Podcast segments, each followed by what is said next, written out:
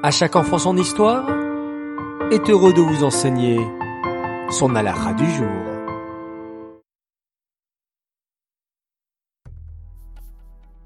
Bokertov les enfants, comment allez-vous? Bien dormi? En pleine forme? Baruch Hashem. Continuons ensemble notre voyage dans le monde de la Géoula. Le monde qui nous attend lorsque Mashiach viendra. À ce moment-là, il y aura de grandes richesses pour tous. La terre donnera des récoltes abondantes. Les friandises seront à portée de main, comme la poussière de la terre. Extraordinaire les enfants, n'est-ce pas? Mais pour quelle raison y aura-t-il cette abondance matérielle? Le but de toutes ces richesses est que l'on soit serein, avec la tête bien tranquille, pour pouvoir se consacrer pleinement à l'étude de la Torah. En effet, si quelqu'un est préoccupé par sa survie matérielle, s'il court toute la journée et se fatigue pour gagner de l'argent et acheter tout ce dont il a besoin, il lui est très difficile de consacrer son temps et sa tête à l'étude de la Torah.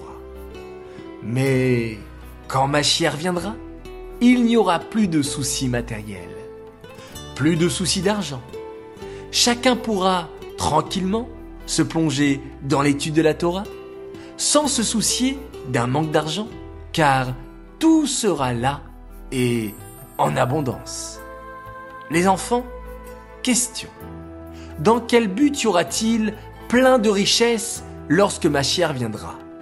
Réponse 1. Pour que l'on puisse manger plein de bonbons toute la journée. Réponse 2 pour que l'on puisse construire de beaux palais. Ou bien, réponse 3, pour que l'on puisse se consacrer pleinement à l'étude de la Torah. Les enfants, c'est très facile, à vous de jouer.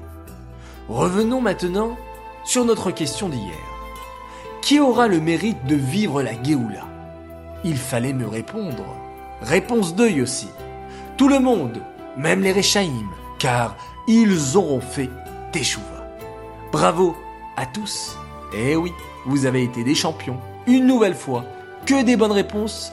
Et notre grande gagnante du jour s'appelle Perla Nagar. Bravo à toi, on te prépare un joli cadeau.